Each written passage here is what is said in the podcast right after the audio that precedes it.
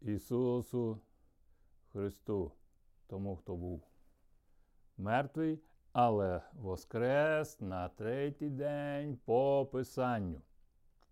Сьогодні ми продовжуємо наш, наш 13-й урок по темі Ісус Христос, даний нам Богом Месія, є первосвященником Його церкви. Jesus Christ, given to us by God, the Messiah, is the high priest of his church. І на протязі всього Писання ми роздивляємось, як Слово Боже входить в наш дух людини і дає нам нове життя. І ми роздивлялися слова Ісуса Христа, Я є істина виноградна лоза, а Отець мій виноградар. І ми продовжуємо цю тему в наших уроках, подальших уроках. І я би хотів би дуже говорити, але можливо не в цей час, бо це займе довший час. Моє свідчення, чому я зараз взяв цю тему? Бо з самого раннього дитинства Бог готував все те, про що я вам зараз говорю з Писання, про мою родину Рубанів. Ну, Ісус Христос сказав, що нову заплату не ставлять на старих міхах. Бо результат буде плачевний. Також він далі продовжує тут вино молоде, і в старих міхах також ніхто не вливає. Це в Євангелії Матфія, Марка, Луки. Вся ця тема відноситься до виноградної лози, звідки Бог взяв кров Ісуса Христа. Але для того, щоб вона була на землі, він її насадив, корінив. І про це говорили пророки в старому заповіті по пришестя Месії. І ми сьогодні будемо говорити також далі в нашому році про Ісусові застороги, які для Його учнів, щоб вони не впали в гріх в розумінні, хто ж він є бо вони спочатку є з ним, і вони є свідками всього того, що Бог робив та говорив в Ісусі Христі. Це Івангелія від Луки, 17 розділ 1 по 4 вірш. Ісус сказав своїм учням, спокуси, що кидають людину в гріх, завжди існуватимуть, але горе тому, через кого вони приходять. Та якщо хтось введе в гріх одного з малих оцих, які вірують в мене, то краще було б для нього, щоб почепити йому на шию жорно і втопити в морі. Пильнуйте за собою, якщо брат твій грішить, вкажи йому на те, і якщо він покається, прости йому. А якщо ж він грішить проти тебе сім разів на день і сім разів повертається до тебе і каже, я каюсь, прости йому. Ну, вже ці перші слова потребують більш детального пояснення, але я буду наводити більш картину всього цього. І коли Ісу... Е, учні чують це, що Ісус Христос говорить, і це записано в Євангелії від Луки, 17 розділі, починається з першого віша, вони вже сказали. Вони просили, дай нам більше віри. Ісус Христос на те відповів: якби ваша віра була завбільшки зірчичне зерно, зернятко, ви могли б сказати, цій шовковиці вирви коріння своє з землі і переселися в море, і вона послухалася б вас. Ми бачимо, як віра є дієвою в житті його тих, хто перебуває на лозі. І тут же Ісус Христос далі продовжує дуже цікаву притчу, яка приводить їх в розуміння тих слів, які він сказав перед цим, і які я зараз прочитав, проголосив вам. Уявіть, що ви маєте раба, який обробляє землю або доглядає овець. Я можу і продовжувати. Раб, він виконує повеління, виконує волю господаря або доглядає виноград. Ми вже говорили про працівників його виноград, про платню. І дуже важливо розуміння того, коли Ісус Христос сказав, що один господар насадив виноградник і послав слуг взяти плоди від виноградника. Вони побили, прогнали. Він послав більше, вони думали. А потім, нарешті, він післав сина свого, вони його. Вони конкретно знали, що це син господаря, і вбили його. І він запитує в них, що ви думаєте? А що зробить господар виноградника з цими такими слугами, які вбили його сина? І я буду продовжувати далі, бо це зрозуміло результат. І ми продовжуємо. Коли цей слуга, раб, повертається додому з поля і кажете ви йому, негайно іди і сідай, поїж? Чи ви не скажете? Приготуй вечерю, вдягни фартух, ну, форму слуги, прислужи мені, поки я їм та п'ю, а потім і сам можеш поїсти і попити. Чи подякуєте ви слузі за те, що він виконує ваші накази? І для того, щоб розуміти це, нам треба розуміти середовище того часу, де слуга не вищий господина, господаря свого.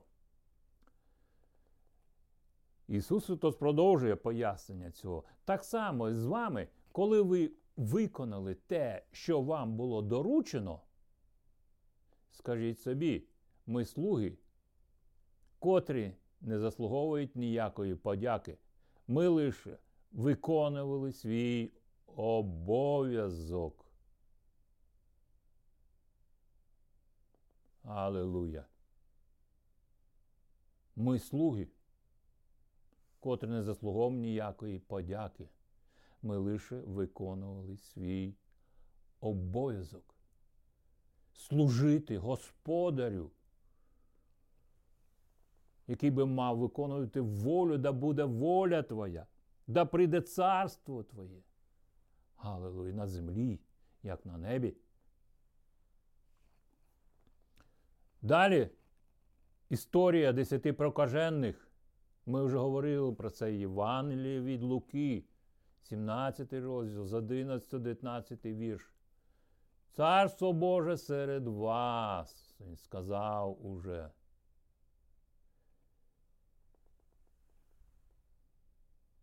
Бо один з прокажених він уже повер... зцілений повернувся до Ісуса Христа, до причини Його зцілення Ісус сказав, а очистилися ж то всі, а тільки один самарянин повернувся до мене.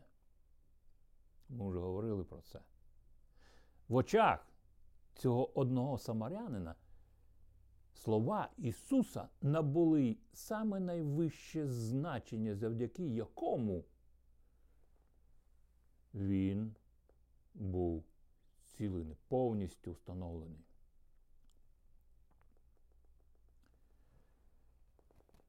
Ми дивимось Слово Боже, де Ісус Христос далі продовжує, що Царство Боже, воно серед вас. І одного разу запитали з фарисеї Ісуса, коли прийде Царство Боже, бо вони багато разів чули від Нього про Царство Боже, Царство Небесне.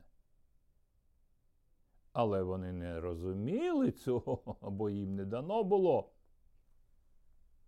Бо їхнє царство вже було установлене іми, правилами. Додатків до закону, розуміння до закону. І він відповів: Царство Боже не приходить так, щоб усі його бачили, помітили, маніпулювали один одним ним. Ніхто не може сказати, ось воно тут або воно там. Оскільки Боже царство, воно з вами. Ісус Христос сказав на себе, на свою присутність в Ізраїлі, де цар в Царстві Божому нема царства Божого без царя. Жодне царство не може встояти, якщо царство само собою розділиться.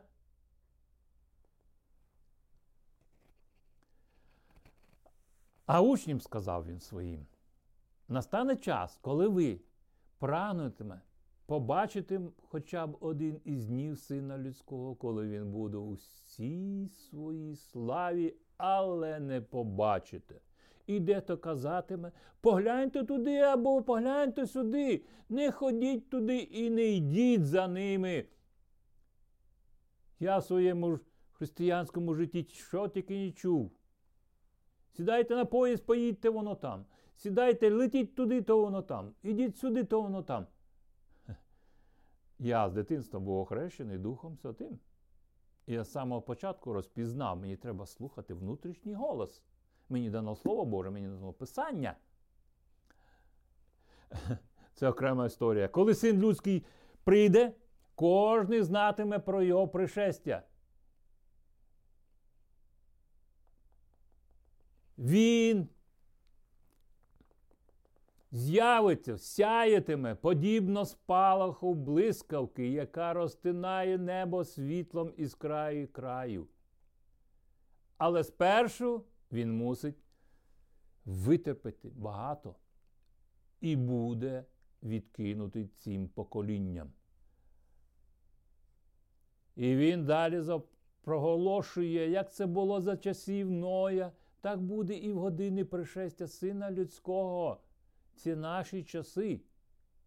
Люди були зайняті всім чим, але не тим, про що говорив їм Господь про спасіння. Тоді люди їли, пили, одружувалися аж до того дня, доки Ной не ввійшов свій ковчег. Тоді настав потоп і усіх їх знищив. Це буде так само, як було в часи Лота. Тоді люди їли, пили, купували, продавали, саджали дерева, зводили будинки. Але в день, коли Лот пішов з Содома, з небес пролився дощ із вогню та сірки, і всіх їх знищив. І станеться так само в час пришестя сина людського. Хто сидітиме в той день на даху своєму оселі?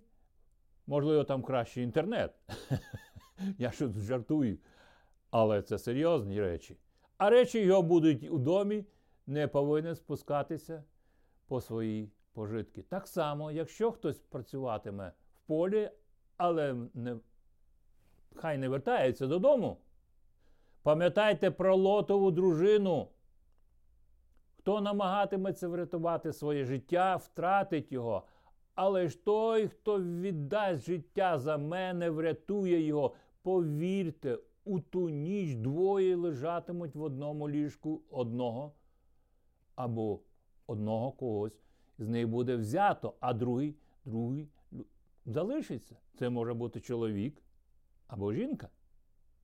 Бо жінка не спасає чоловіка, чоловік не спасає жінку. Єдиний Спаситель.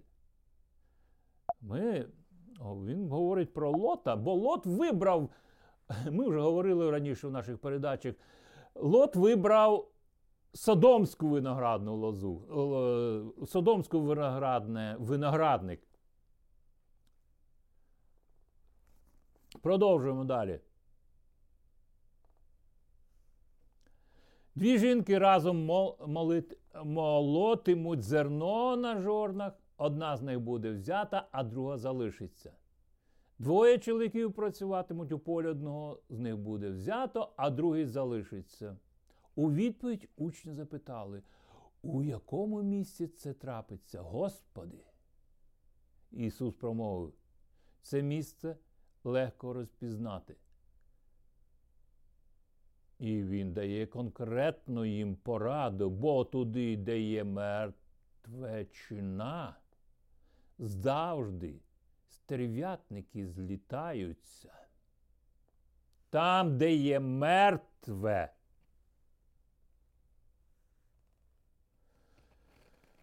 Вони шукали Ісуса Христа живого серед мертвих. І перше слово було: що ви шукаєте? Живого серед мертвих. Він воскрес! Так, як він говорив. Продовжуємо далі. І ми продовжуємо, переходимо, як же виноградна лоза, яка наповує голі, е, галуздя. І одним із цих являється служіння, п'ятигранного служіння, в якому знаходиться апостол Петро. Це сотнику, зустріч сотнику Корлія, це 10 розділу з 1 по 8 вірша.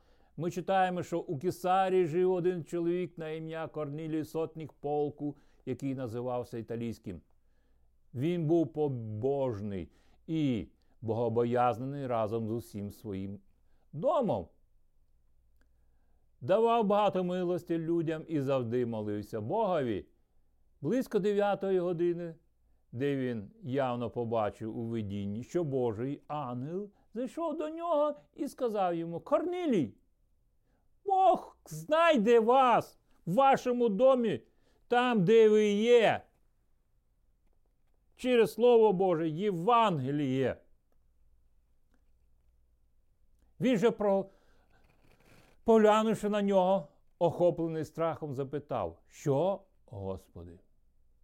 А той сказав йому: Твої молитви, твої милості згадані перед Богом. А тепер пошли людей до Йопії і поклич Симона, того, який зветься Петром.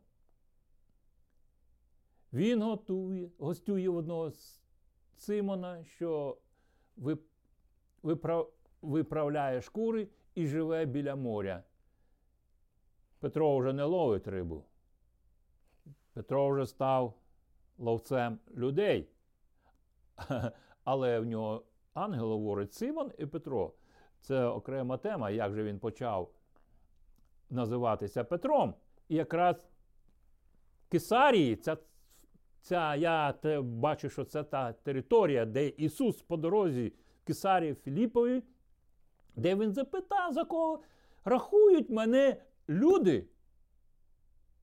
А учні відповідають йому. Ну, за того, за того, за пророка, за і так далі. Добре, що Ісус Христос сказав, не... ну, вони чули все. А Він потім до них кон конкретно запитав. А за кого рахуєте ви? Мене? І Петро проголосив: Ти Христос, Син Бога живого. І Ісус Христос сказав, на цьому откровенні я побудую свою церкву. І одного разу ми більш детально роздивимось це питання. Це трапилося з тим Петром. Симоном. І виноградна лоза зараз, що я хочу тему, е, головну думку, вона жива, діюча, і вона продовжує очищати Петра. Для церкви Петро пастор в Єрусалимській церкві. Потім нам пізніше ми бачимо, як Павло зупиняє Петра, який соромиться іудеїв, які прийшли до нього, і соромиться язичників, щоб іудеї не побачили його, що він їсть з язичниками. Павло Духом Святим, Словом Божим, зберігає життя Петру, бо в цей час Петро був атак... атакований спокусами. Не дивлячись на те, що він був очевидець, не дивлячись, на те, що він в горниці прийняв Духа Святого і так далі. і так далі. Коли відійшов ангел, котрий говорить з ним, він поклав двох слуг, він, покликав двох слуг своїх, це Корнілій, і одного побожного воїна з них, які служили в нього, і розповівши усе, він послав їх до Іопії, там, де перебував Петро. Ну, Петро в цей час, апостол Петро знаходиться видіння. І наступного дня, як їли вони дорогою, наближа... Е, як йшли вони дорогою і наближалися до міста Петро в шостій годині, піднявся на покрівлю помолитися. Він був голодний і хотів їсти, поки вони готували, нашло, нашло на Петра видіння, розуміння через молитву. Небесний зв'язок спрацював.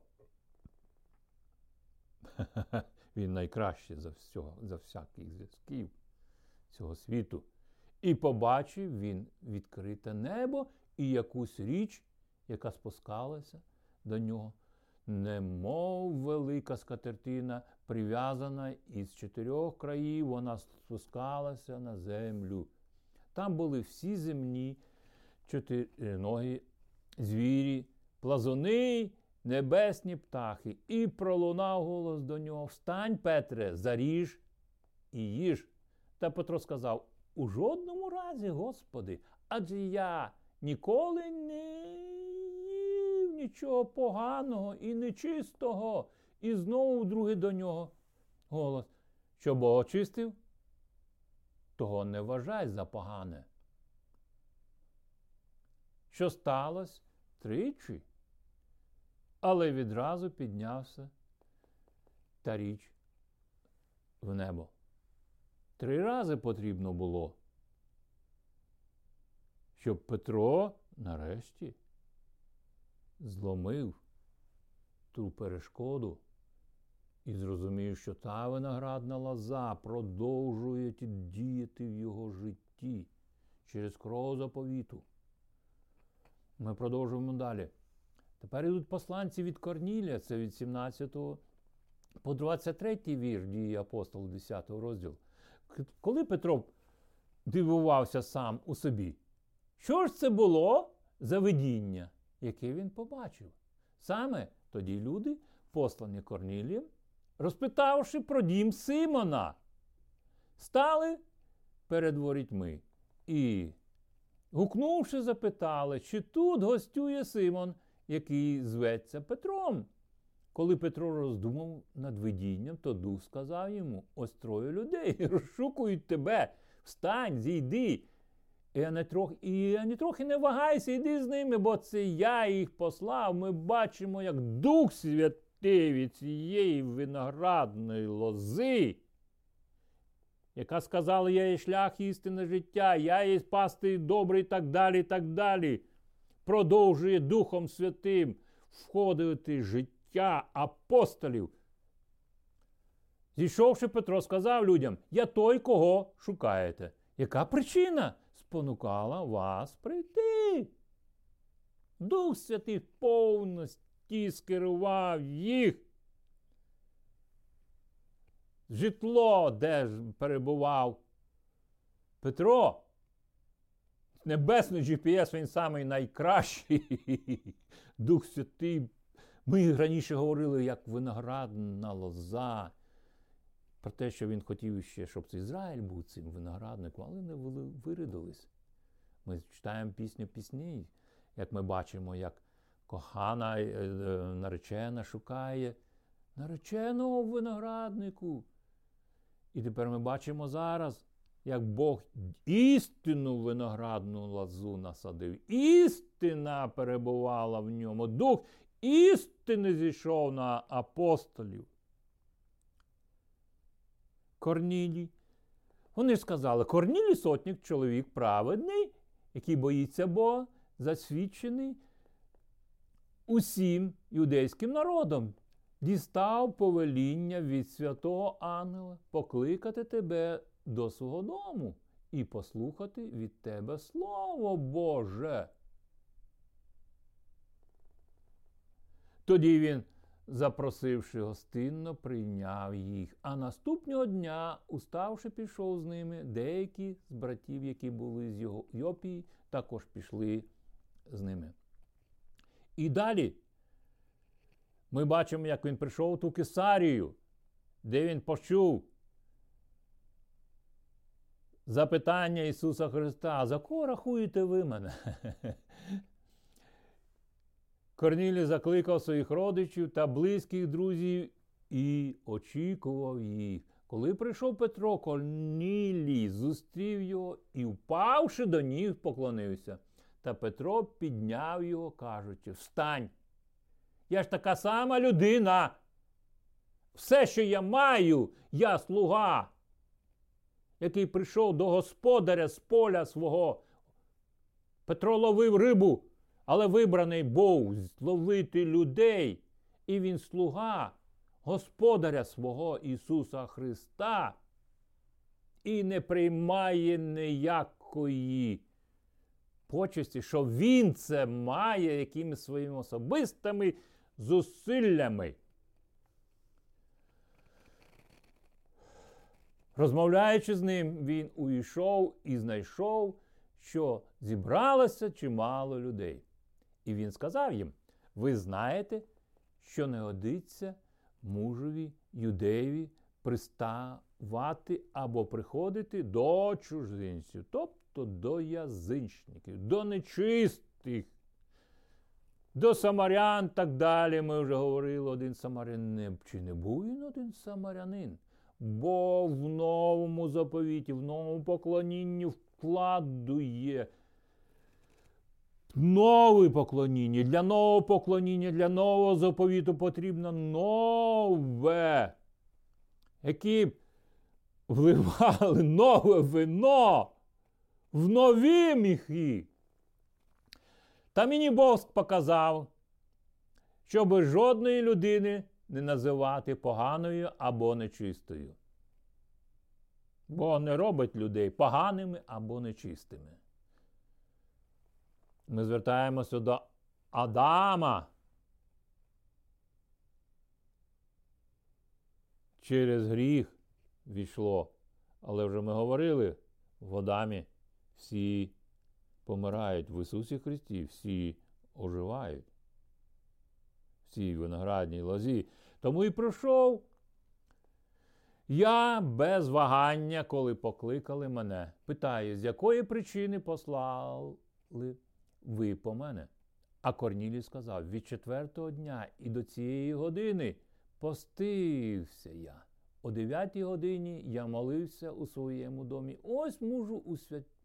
у свя у сяючому одязі став переді мною і сказав Корнілію, твою молитву вислухано, і твої молитви згадані перед Богом. Пошли до Йопі і поклич Симона,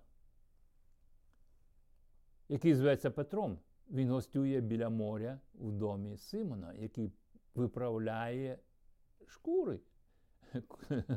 Бог знає кожну деталь, в якому винограднику ви знаходитесь. Ви, Він прийде і говоритиме до тебе. Отже, я відразу послав до тебе, ти добре зробив, що з'явився. Нині всі ми стоїмо перед Богом, аби слухати все, що Господь тобі звелів. І Петро починає проповідувати Ісуса. Ми вже говорили, як апостол Павло про себе казав. Я насадив. Аполос поливав, а возростав, возрост... дав ріст сам Господь Бог, не апостоли, не інші здібності, не назви гарні. Роблять ріст, а Бог бачить кожної людиною предназначенні, і Він за те, щоб приносили багато плоду.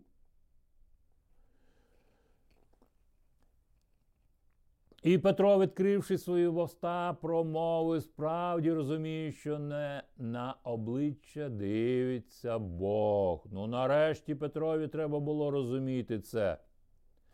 Але в кожному народі є той, хто прийнятний для нього, хто боїться його і чинить праведне.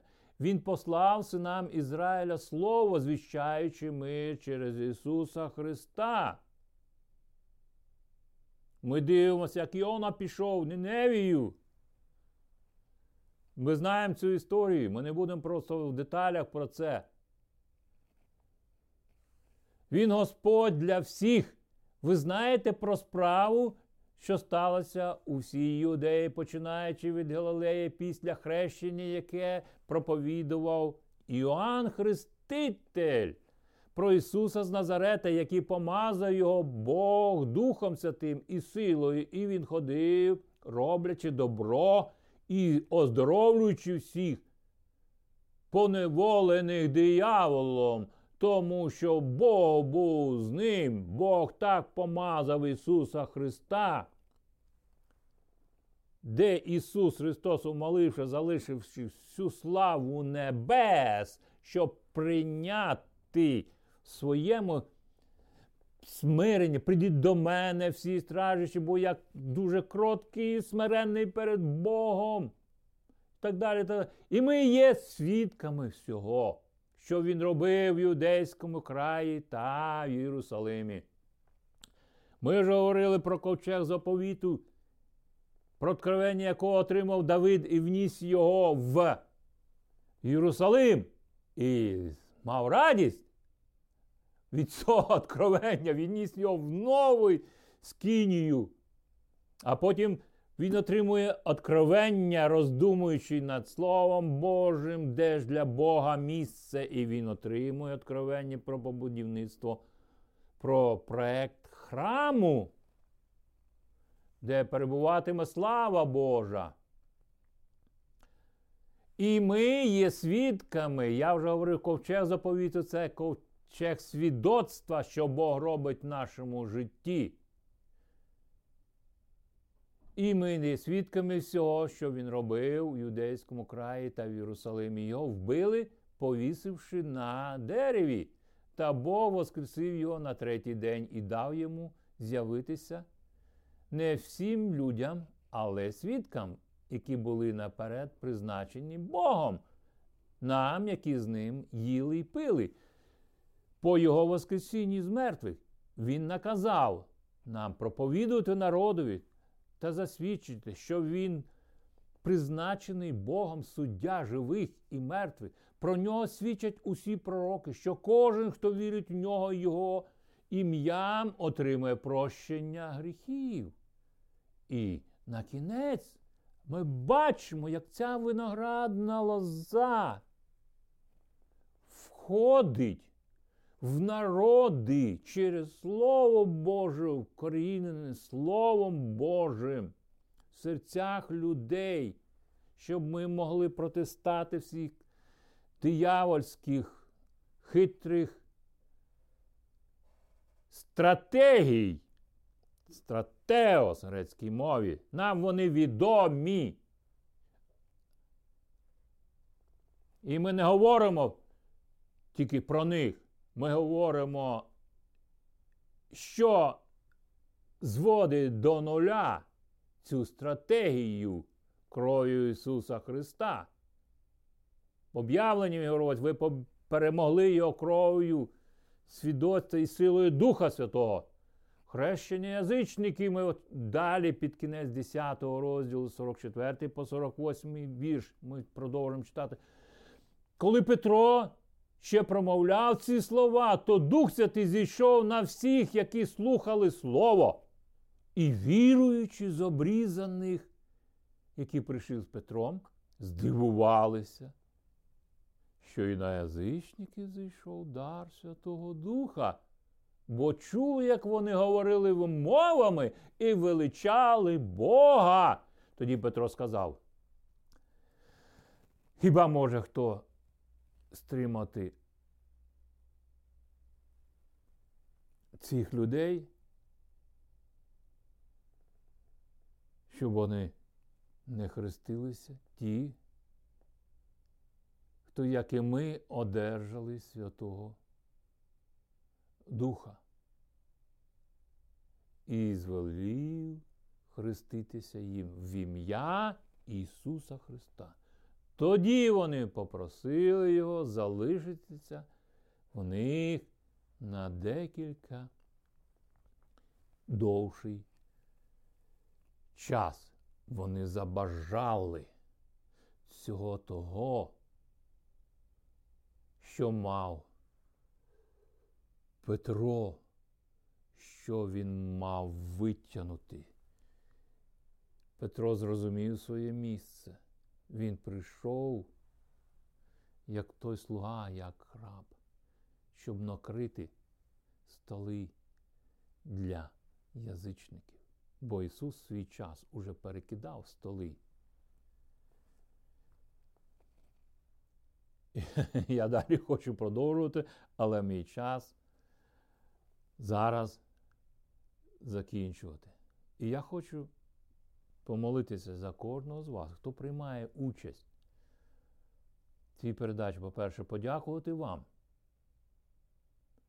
Незримим чином Дух Святий входить в ваше серця через бережене слово. Наливає ваш дух. Дух Святий свідчить Духу нашому, що ми діти Божі. Перше післання до Іоанна. Всім, хто прийде до мене, я не прожену геть. Отець Небесний, я дякую тобі за слово, яке ти дарував мені, і відкриваєш все більше і більше. Я дякую за всіх тих, хто слухає, і хто приймає твоє, твою кров в хрещенні через хрещення Духом Святим та в тілі Твоєму в ім'я Ісуса Христа. Уже дай їм дух откровення до прийняття всього того, що даровано лозі і передано з Його церкви в імені Ісуса Христа. Дякую вам за увагу. Якщо ви маєте якісь інші побажання, або запитання до мене, ви можете завжди мати зв'язок з нами. Ми дуже раді будемо спілкуванні з вами. Хай Господь вас благословить. Господом, дякую.